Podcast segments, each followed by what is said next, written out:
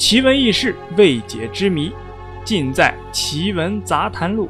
大家好，我是幺八三。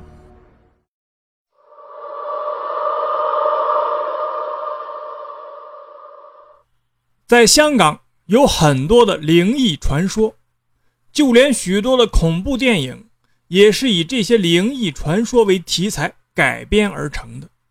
今天我们要讲一下著名的维多利亚公园厕所事件。维多利亚公园是香港最大的公园之一，建于1955年，以体育运动园地为主，有游泳池。网球场、足球场以及别的球类的园地，入口处有维多利亚女皇铜像。很多去过维多利亚公园的都不一定知道，在维多利亚公园篮球场旁的南公厕，有与其他的公厕不一样的地方，便是这公厕内的镜子。这个公厕内的镜子啊，是铜镜，而不是玻璃镜子。在香港啊。任何一个公厕基本上都是玻璃镜面，但为什么只有维多利亚公园篮球场旁的公厕会用铜镜呢？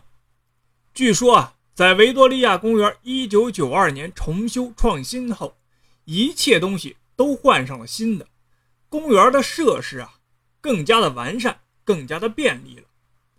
里面的公厕呢也都是粉刷一新，用上了最新最光滑的玻璃镜面。使用公园设备的市民啊，都表示很满意。直到有一天晚上，有一个家住附近的年轻女孩啊，当时在公园散步，被一名中年男性给盯上了，并强行拖入维多利亚公园篮球场旁的男公厕里。这名少女啊，就在这公厕中被色魔强奸了。事后。犯人更是在这个厕所中杀人灭口。第二天，有人在公厕中啊发现了少女的尸体，报警后，警方立即进行调查。根据监控录像和指纹验证，犯罪嫌疑人很快就被警方给拘捕了。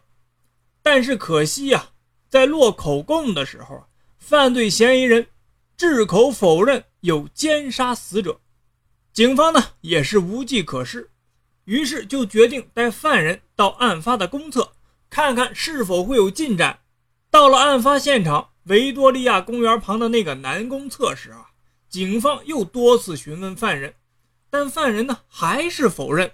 当大家都感到很无奈的时候，在公厕内吹起了一阵冷风，同时公厕内的玻璃镜子上啊出现了一些影像。